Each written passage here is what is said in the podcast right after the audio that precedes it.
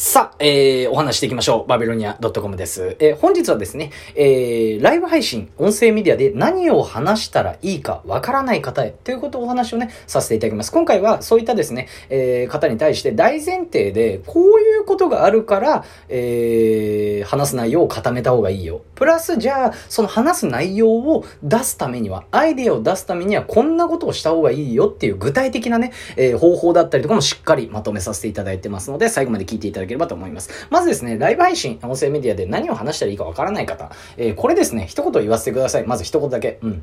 わからないですよね。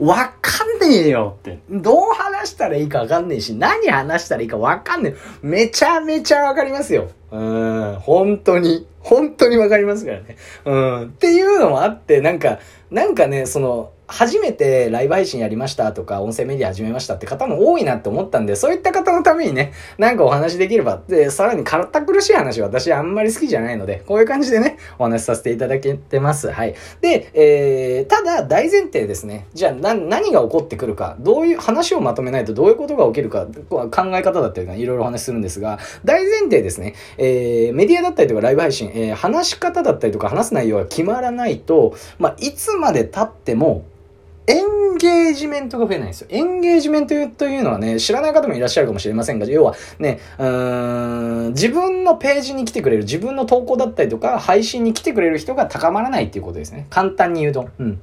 エンゲージメントを調べてください。これはね、知らない方は調べてください。今後多分世の中にずっと出てくる言葉だと思うんで、エンゲージメントです。はい。で、えー、エンゲージメントがいつまで経っても増えないということは、リスナーが増えないということなんですね。はい。もちろんですよ。だって商品ね、じゃあ例えばリンゴ売ってるリンゴ屋さんがあるとします。ね、あのリンゴ屋さんを見に来てくれる人がいなかったら売れるわけないじゃないですか。うん。単純な話ですよ。うん。ちょっと違うかもしれないですけど、単純な話です。はい。えー、で、なんでリスナーが増えないかというと、えー、まあ、なぜならばということなんですが、配信だったりとか、えー、投稿の質が高まらないからなんですよね。もちろんですよね、えー、そういった、えー、メディア配信で、えー、何を話したらいいかわからないっていうことだったのに、とりあえずやってみるって言ったら質、あんま良くないですよね。うん。単純な話をしてます、今。シンプルな話をしてるんで。はい。えー、高まらないので、だからこそ何を話すかっていうのはしっかり、えー、要は、どういう話をしたらいいかだったりとか、うん、そういうことをね、ね、お話しさせていただきます。大前提ね、皆さん今頭入りましたでしょうか。まあよくですね、ここで、じゃあ質じゃなくて量、質より量、量より質っていうお話を出てくると思うんですよ。うん、配信頻度だったりとかね、投稿頻度っていうお話だったりとかね、よく出てくると思います。うん。頻度を高めた方がいいとかね、いろいろあるんです。これは別にそれを否定するわけではなくて、うん、そもそもなんで今、あの、質をね、高めるためにっっていう話をしてるかっていうと、ここでいつもの小話なんですが、超有名 YouTuber のラファエルさんのお話です。これも面白いですよ。うん。ラファエルさんなんですけれども、ラファエルさんってどういう方か知ってます？皆さん、何をされてた方かって。うん。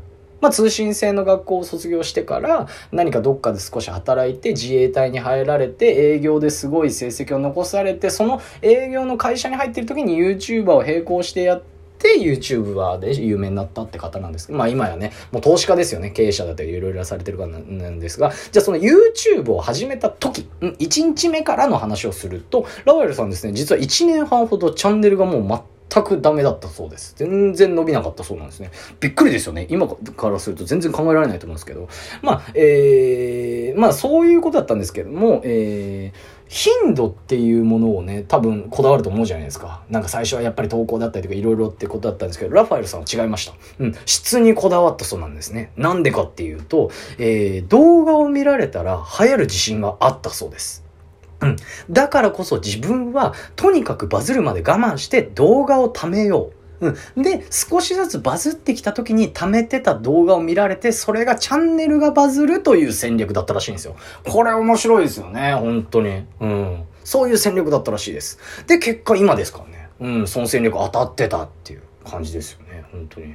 面白いです。まあ、ということで、それをまとめた時に私が何が言いたいかっていうと、配信だったりとか音声メディア、うん、をちゃんと力を入れてやりたい方、まあまあ、中途半端にやりたいって方も、そ、少ないんじゃないですかね。どうなんでしょう。うん、入れてやりたい方っていうのはね、えー、私が何が言いたいか。うん。ちゃんと聞いてくださいね。頻度、配信頻度、投稿頻度を気にするのは当たり前です。うん。質にこだわろうというお話なんですね。はい。